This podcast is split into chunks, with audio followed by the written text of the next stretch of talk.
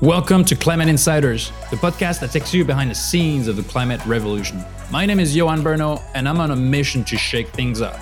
It is time we get serious and address this climate crisis. In each episode, I'll provide a platform for top climate thinkers, entrepreneurs, and investors to share their insights, innovations, and contrarian views.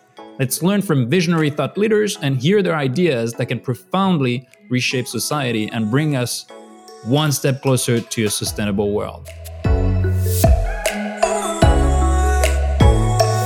In today's show, I'm receiving Elin Bergman, the COO of CradleNet and founder of the Nordic Circular Hotspot. She was named the Circular Economy Queen of Sweden and LinkedIn Top Green Voice. We talk about the circular economy and a reality check of Sweden and the Scandinavian countries. What will happen once the countries will become too hot to live in and flooded with climate refugees? How to find your voice, establish a brand, and become a LinkedIn top voice. And the learnings from 15 years without flying. Without any further ado, Let's go. Elin, welcome to Climate Insiders. Thank you so much.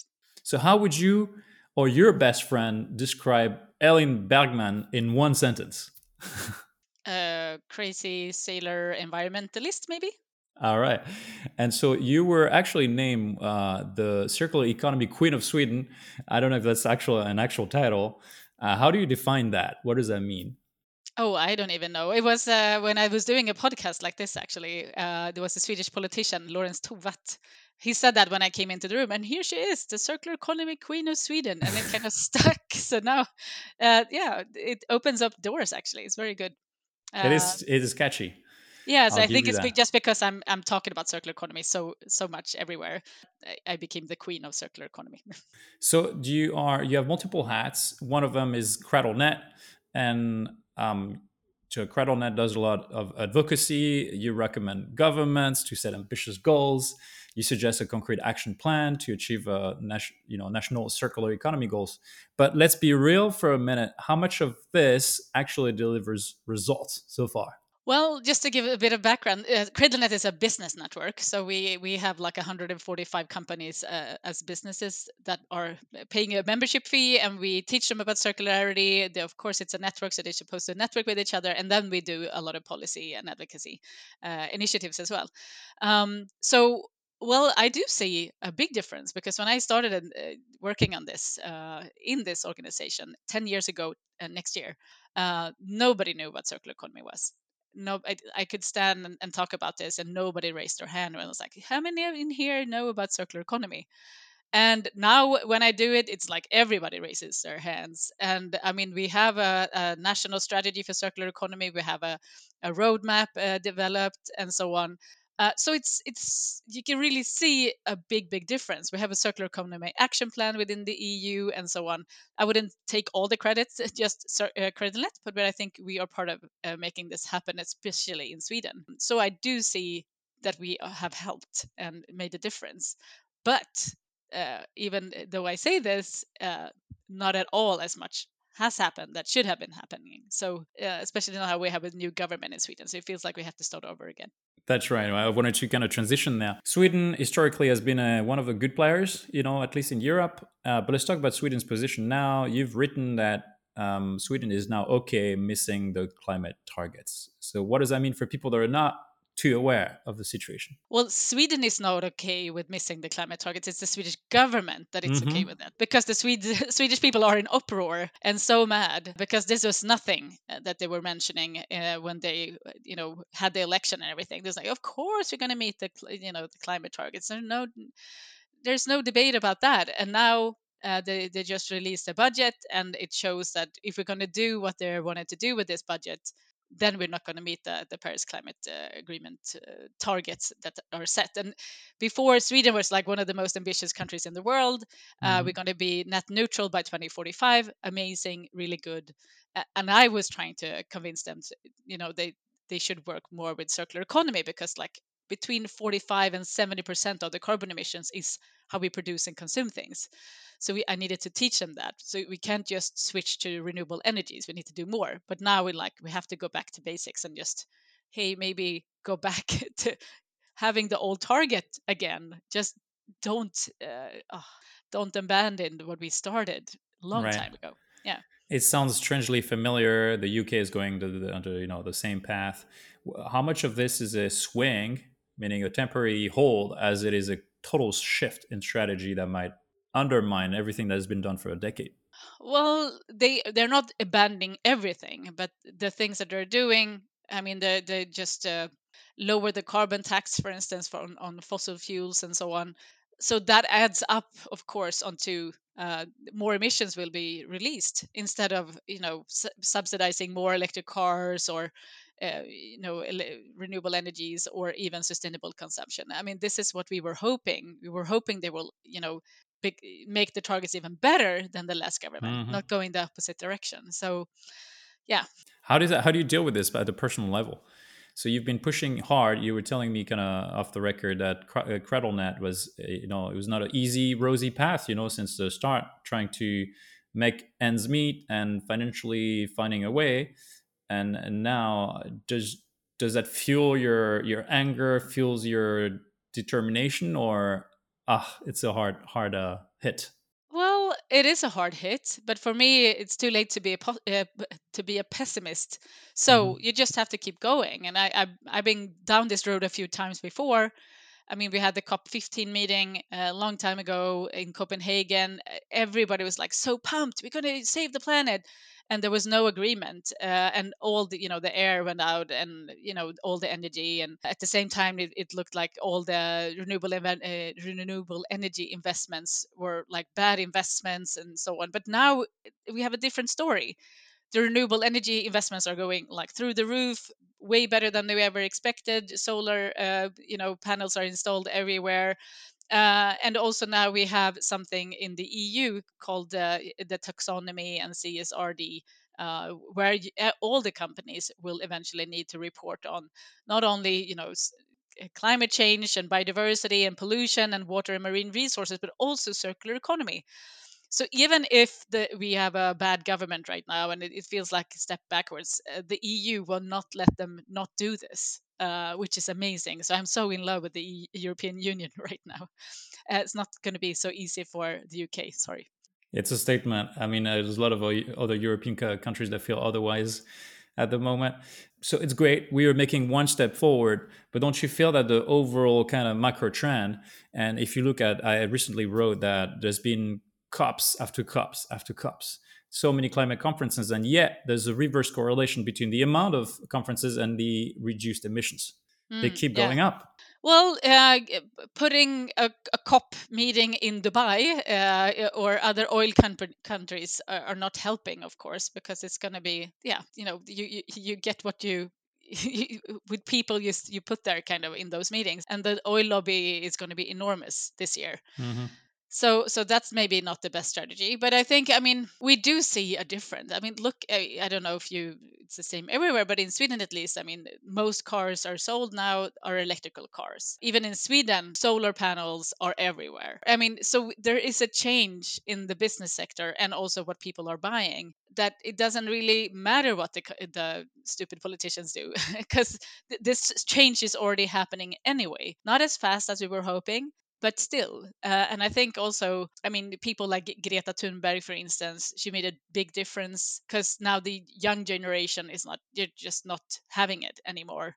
And there's a i mean new uh, younger people coming into the work market every day and they won't do unsustainable things so i, I am an optimist uh, even though it's it's looking really bad at the moment Right. And do you think, so beyond this idea of, uh, of green economic growth, right, transitioning towards greener practices, more circular, do you think Sweden is ready to put the current government aside, kind of in the grand scheme of things, to decouple economic growth with resource consumption? Right, the idea of embarking on a whole new societal narrative. Do you think Sweden is well positioned to lead that charge? Well, oh, I would I would love to say yes, but but I don't think so. I mean, we have an enormous, uh, enormously strong mining lobby uh, and also a forest lobby here. So we are a big extractive nation where we extract a lot of resources that don't really come back into the economy. You can see that in the circular economy gap reports, for instance. So I would love for us to lead the change, but I think it's going to be nations like the Netherlands that don't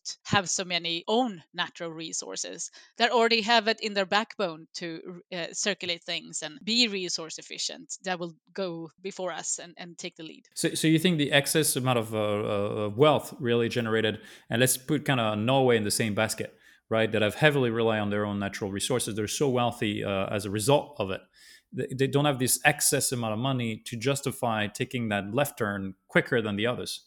Mm. I mean, one could argue that Norway could finance the entire transition right now, but the dependency seems so so so deep. So you're, yeah, you, you really think that the the ones that will transition are the ones that basically have no choice.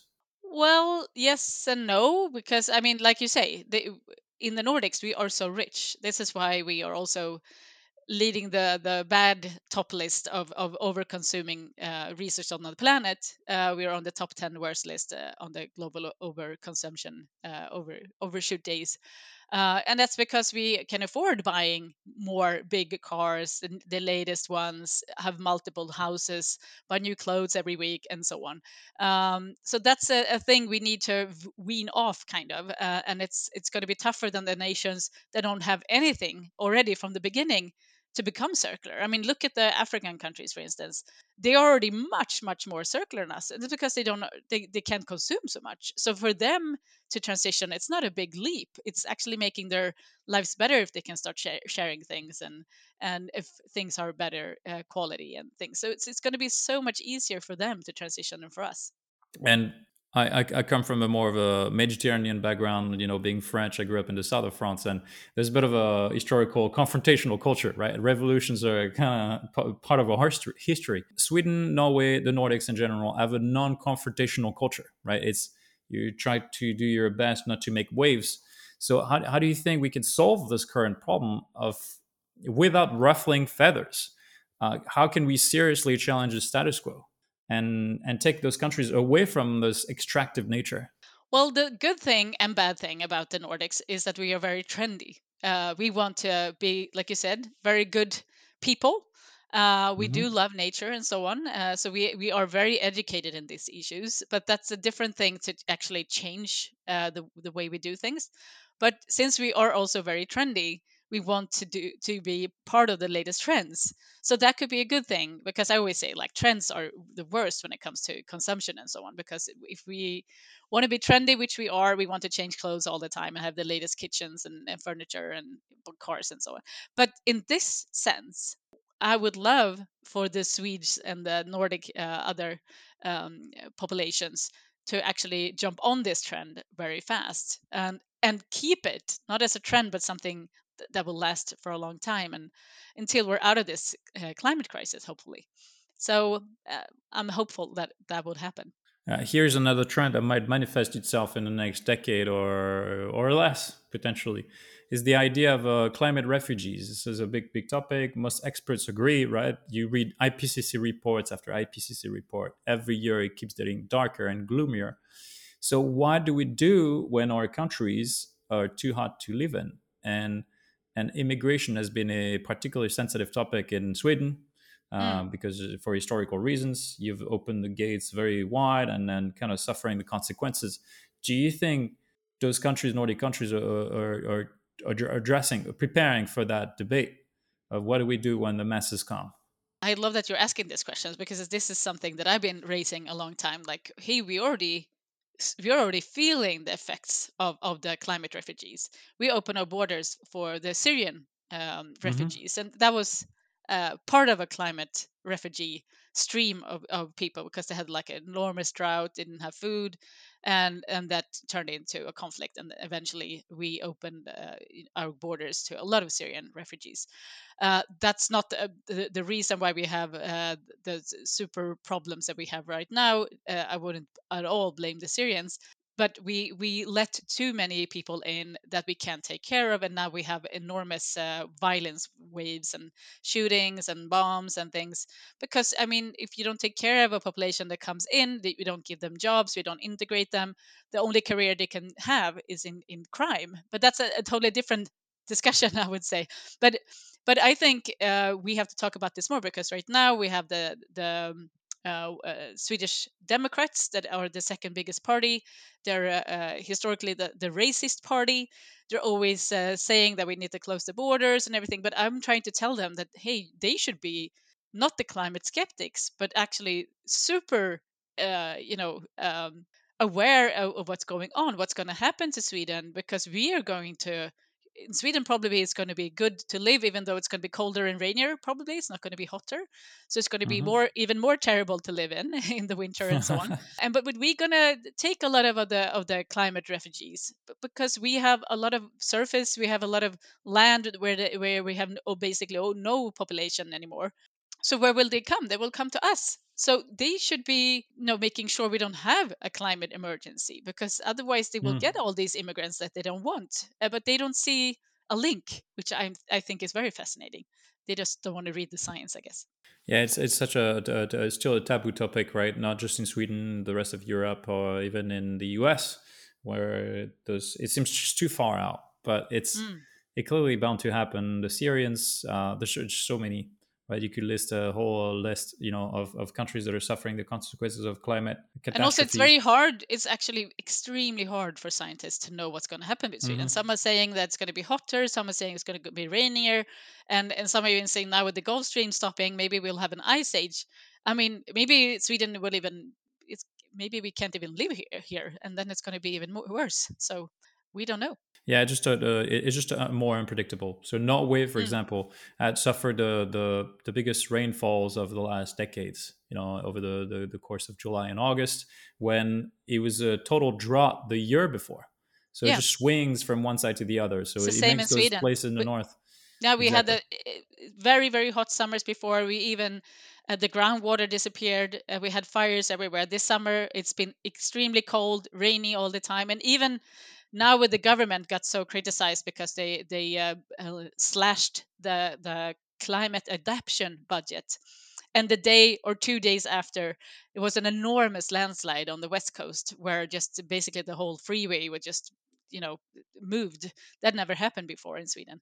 So it's like eh, almost ironically how, how nature is trying to tell us something like hey maybe slashing the climate adaptation budget wasn't the smartest idea. Look at what's going to happen yeah, and has there been any moments where you started losing hope, right, when dealing with government or any of the public sector, where clearly they're not up to the task?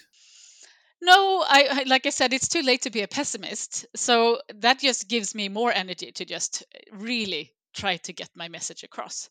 Uh, I mean, I meet people that are climate skeptics, uh, not so much anymore. I used to much more, but I mean, there's still so much in action and i'm just trying to to make them understand that hey it's going to be so much more expensive if you're going to wait uh, and mm. it's going to actually make you money if you act now. So it's just uh, uh, yeah you just try to work communicate better i guess. That's what i'm trying to do. There's a lot of money to be to be made being ahead of the trend uh, anticipating ahead of the trend preparing a nation so that you are the best position. And uh, actually you and i were saying that there's a lot of money to be made in saving the world. Yeah. Even that pure concept. Do, do you feel like the um, the stance are moving here? There's a new configuration of uh, asset managers and money, you know, makers, and j- jumping on that trend now. Yeah, I'm actually very fascinated about this because uh, there was a bank, you know, HSBC, very big uh, mm-hmm. in Vietnam, that made a big report uh, showing that circular economy will be worth 4.5 trillion dollars by 2030 and 25 trillion dollars by uh, 2050 so i mean eh, there's enormous money here just to take care of the resources. We have we can see that now with inflation and everything uh, materials and components are you know the, it's going to be more and more expensive going forward. So if you're in the business of make, making sure that we you know the, the the resources we have are circulated or the components that we have last for a longer time and more high quality things then you're in the right business because it's going to be enormous money in there and now we're just wasting this precious resources and it's it's we're basically burning money. Yeah. Yeah absolutely. And has there any be been any core beliefs of yours that have fundamentally changed on how you view the whole climate ecosystem um, and and entrepreneurship? Any over the last couple of years No, I wouldn't say uh, completely changed my view on the ecosystem. I, I have, I wouldn't say, but maybe uh, more of, of things. Because uh, before, uh, I was always like, yeah, I thought it was not so nice if you had a Rolex watch, for instance, and it's like, oh, Mm. you have this big, expensive, stupid thing on your arm, and it's worth so much money, and it's like you could do so much better with that money. But now it's like, but that watch is made for to last for generations. So maybe it's not such a stupid Mm. thing. It's more like with what we did a hundred years ago. You bought a suit. It was very expensive. It, it cost so much money to buy just one suit, but it was made to be you know high quality made to be repaired upgraded and so on uh, and you had it for many many many years and it's the same with the rolex watch nobody goes and throw it away and on the garbage dump you know uh, you fix it it's it's made to be fixed and you know every 10 years they do do a like a checkup on the watch and then uh, it gains value it doesn't lower the value it gains value and you give it to your sons and you know it's or your daughters Mm. um it's it's a thing that you inherit so so i can i think i l- kind of changed my view of things and and really maybe expensive quality things i don't think everybody will walk around with a rolex on their arm but you know the what i mean the it's a good If example only, yeah, that is, it is a good example. If only people did that for the right reasons, right? Instead of social status and recognition. yes And I pr- profoundly believe that this is the biggest effort that we should do as communicators to make sure that there's a shift in our societal values so that we don't recognize as success and symbols of success just the same things that are completely you know pushing to overconsumption and lack of you know self appreciation and mm, instead just uh, uh, you know anchoring in on something that is much more healthier and and more sustainable. Exactly. And um any other aha moment that you've had over the last couple of years just in as you know go cruising around in europe uh, trying to convince people any kind of stories you could share on Well, I'm I'm very much into at the moment regenerative farming. I don't know if you know what it is, but that's like oh, this can potentially save the world, and it's so amazing. It's kind of us terraforming the planet, mm, uh, and it's a big trend now in Portugal and Spain. They uh, people are buying up depleted um, farmland, which is basically desert, stone deserts, there's nothing growing there. It used to be farmland and it was badly managed, and now it's desert. So they buy it and they start to farm regenerate, uh, regeneratively on them, which means that they're basically, first of all, growing things that are very drought uh, resilient. Uh, and they make some um, stretches with trees first, and then they make some stretches with with food plants. So it could be whatever salad, artichoke, tomatoes, whatever. And that eventually the way you regeneratively farm something will make the, the soil grow back it will make the carbon being you know sequestered in in the soil uh, and eventually it takes about 18 months to get a forest going a food forest and that's so cool because what happens then after a while when you make this in a bigger uh, big enough scale the rain comes back it's so cool. Basically making the desert bloom again. And if we can do that in Spain and Portugal, we can do that anywhere. And this is something that's coming up more and more. And I'm, I'm like uh, looking at all the, the YouTube videos and everything I can find about this because I think it's so amazing. And it gives me hope. actually alan savory from south africa did a ted talk in 2013 i can't believe it's 10 years ago I and he said that whole trend is one of the most successful ted talks of all time.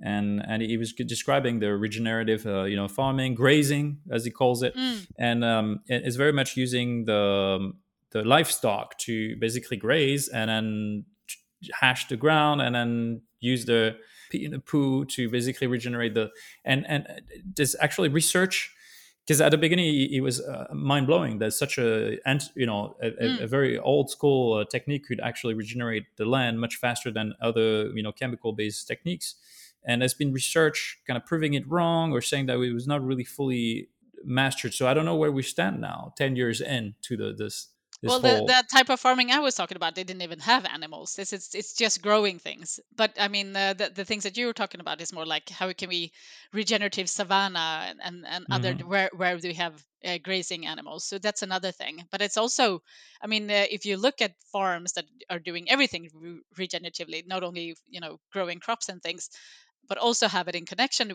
with the animals that are grazing and things. You can always see like there's a harsh line between the the conventional not sustainable way of farming and those farms because they are green and it's lush and it's it's beautiful so i mean there must be some science working here because it's it's a big difference Right. Since you mentioned regen ag, which is as a VC is considered one of those kind of sectors that we we're considering investing in, are you a technologist? Do you think that we should invest more in technological innovation? Do you think part of uh, what, what will save us is there, or it's much more in using leveraging what we have and then mm. routing the capital to it? I, am I'm, I'm a tech nerd. I love technology, but I don't think it's going to save us. I think we uh, I think we need to use every tool in our toolbox to to to fix this. Uh, and I don't think like uh, carbon capture and storage, for instance, I don't believe in it at all. But I think, uh, uh I mean, believe it's not believing it's science. So it's not like i'm a religious person that believes in one thing or another. What i've read about the science it's not working it's too little it costs too much and it's not effective. But when it comes to bio ccs uh, you know when you can actually mm-hmm. take carbon and put it into the ground so it, it stays there biochar and so on yes it works. But then I mean, how good it works, uh, we need to figure out. Also by science and testing it out and trying it out. And i mean it's there's also a limit to how much co- coal you can put in the ground.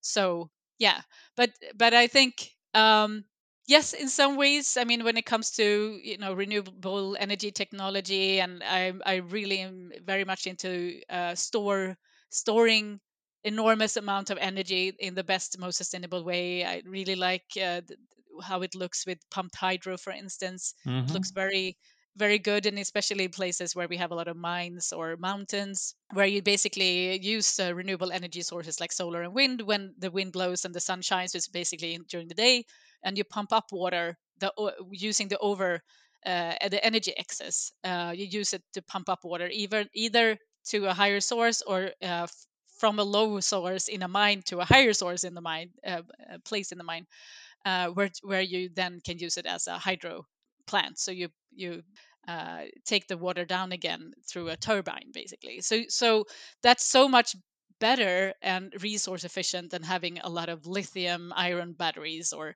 whatever that's like physical things because water yeah water is water uh, you don't need to create a lot of things uh, to make it it's basically pumping up and down water of course you need pipes and things but still uh, much more uh, resource efficient. So I think there are some technologies that can actually help us. But first of all, I mean, in, in China, if you look at the renewable energy transition there, yes, they're, they're building more solar and wind and hydro than anybody else. Are they closing any coal power plants? No. Mm-hmm.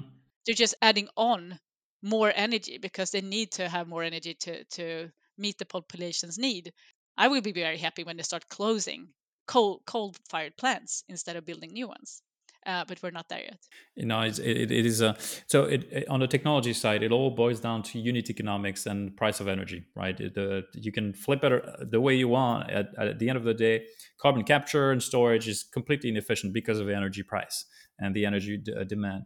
Desalination, we have a we will have wars on water, and plenty of experts have spoken about this. We know the technology, and Israel and the Middle East is very good at it. They're just very energy intensive. So I believe in spending as much money as possible in energy efficiency and then trying to find crack ways. For example, nuclear fusion is one of them to enable a ton of different business models that are completely uh, non feasible in the current environment with the current mm. energy level. Oh, with that said, I, I, met these two older guys when I did the conference like 15 years ago before COP15. They made this technology that I really loved. It was kind of like an audio audio thermic i can't even remember what it was i tried to find them afterwards basically it's like a thing you can put in a pipe um, so you can you can put it on a in a stand where you have solar panels on and mm-hmm. if you put it in the desert where you you want to put your solar panels it can actually draw out moist from the air in mm. the desert up to 1000 liters a day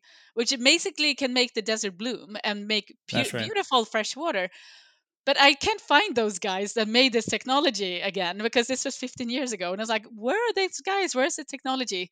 It sounded so amazing. Yeah. I so, do have received I have received a similar deck, probably inspired from that technology. I will share it in in the slide. So it was basically know. sound waves somehow how they got yes. the, the, air out. Oh, okay, good. So maybe you have it.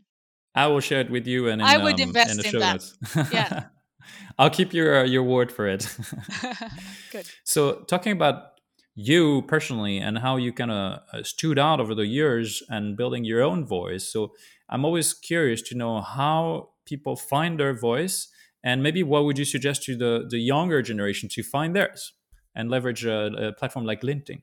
Yeah, good question. Uh, yeah, um, so I can't remember where when it was now. Maybe it was two years ago when I was frustrated about a lot of things, and uh, you know, sometimes I was like super happy, but nobody was spreading the news that I was reading, and it's like maybe I should, you know, start spreading what I'm reading, and and and I try to keep a um, a balanced amount of I'm angry at this, or I'm very hopeful about this, or happy about this piece of news. Yeah. So I just started posting and and thought maybe someone agrees with me. And then it was a lot of people that agreed with me. So some of my posts got like uh, 300000 Wow. interactions and things it was amazing. And then i got this award the linkedin top green voice um, so so that was amazing. And then it kind of just uh, snowballed from there. And uh, yeah apparently just if you have something to say don't go around having it in your own brain but actually get it out there because there's a lot of people that agrees with you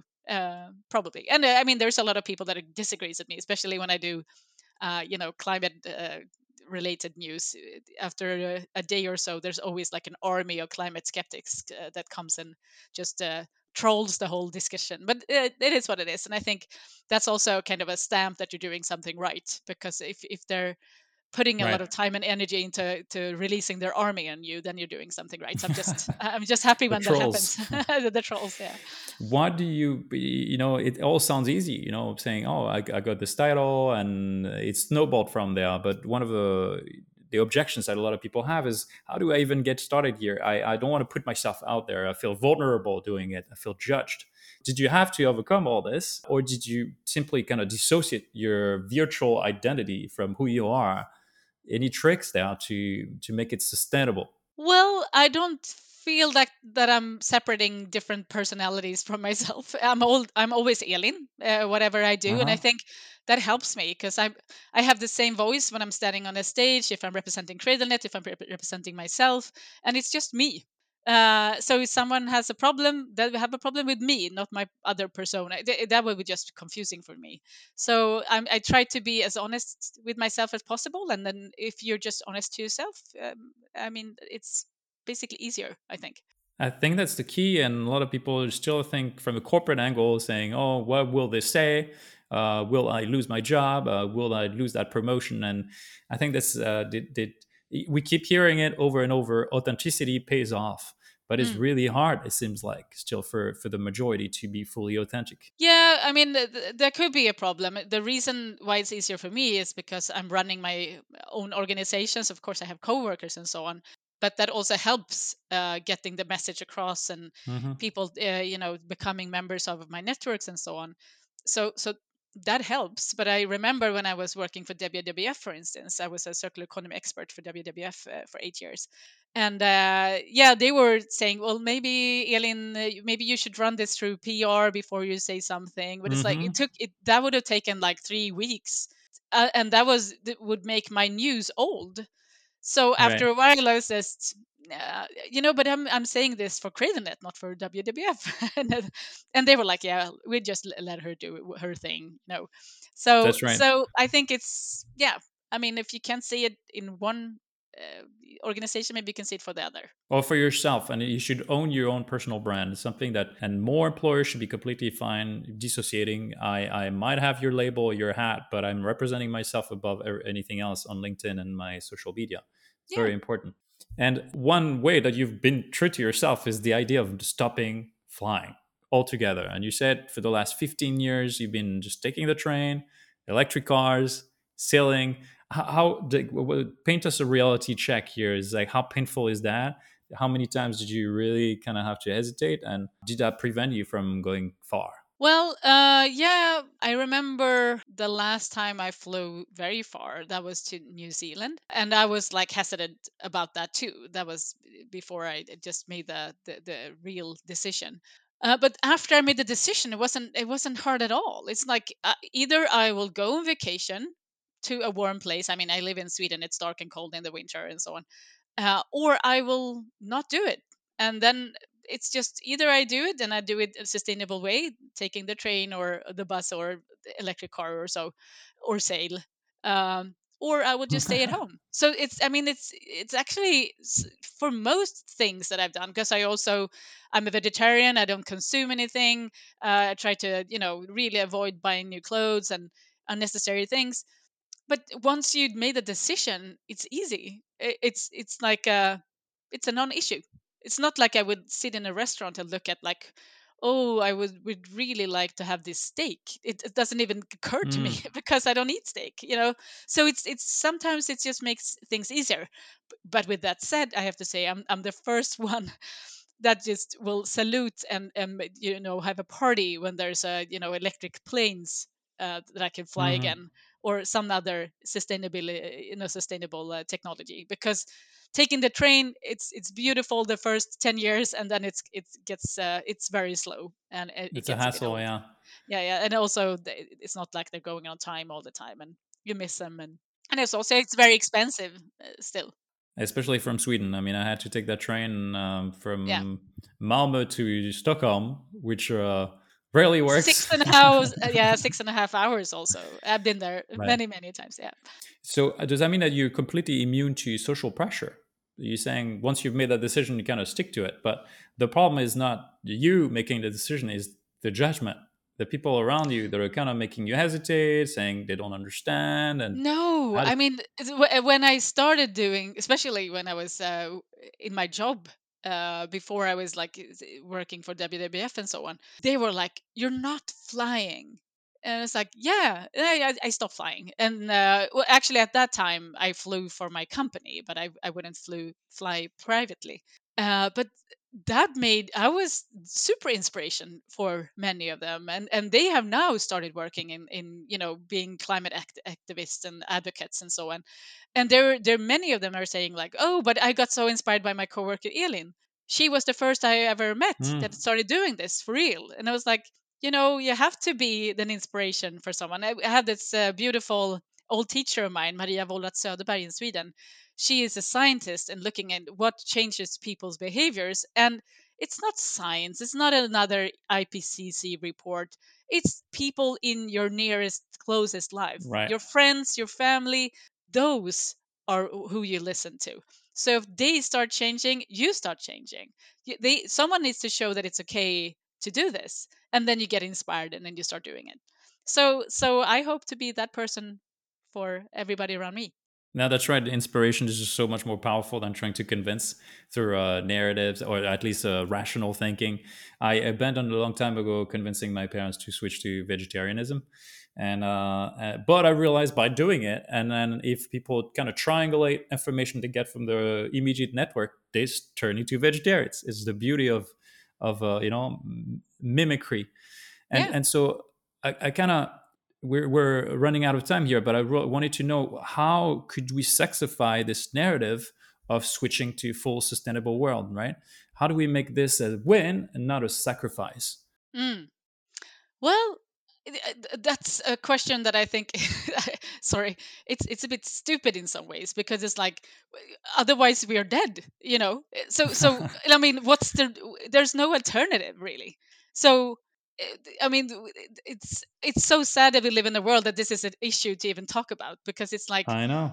uh, this should be if we just listened to every scientist in the 70s that knew about this we wouldn't even have this problem now we have this Sure. problem we need to fix it and there's no alternative I know. so But it feels so like we're in Don't Look Up, right? In that movie where oh we yeah will go oh all yeah the way to the edge, to the edge of the cliff. yeah yeah absolutely but it's it's like i mean for for instance i, I just mentioned greta before because she's swedish and and i think she's a fantastic uh, inspiration for so many people and you can even now m- measure the Greta effect in Austria, for instance. Like every third person in Austria have changed their ways because of Greta and the prote- protests.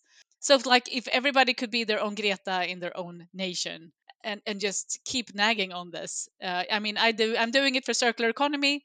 So I'm trying to fa- uh, change the business sector. I'm trying to do it with my closest uh, you know people around me and also all of you closest people listening to this podcast but but it's like you do whatever you can do in your the the spheres you're in and we will fix it that's right try to shine this light that will act as a magnet for people to follow you and to make the changes in their life we hope that will scale to millions uh, potentially billions because time is running out yeah i hope so too but thanks so much uh, Elin for being an inspiration I really enjoyed this conversation. Thank you so much. Super much. insightful to follow your journey. And to all of you, thanks as always for tuning in. If you haven't already, sign up for my weekly newsletter. Along with receiving updates about each new episode, you will also get one actionable insight every Saturday to boost your career, fund, or startup. My newsletter is value packed, authentic, and full of unique insights. This newsletter is also the best way to join our growing community of climate investors we found that building a community is probably the ultimate force multiplier, and it gives us the momentum we need to create profound change. Let's share and collaborate. I'm just here to empower you to get started and set you on a path to success so our collective ideas can flourish and expand. Come join us to drive huge impact.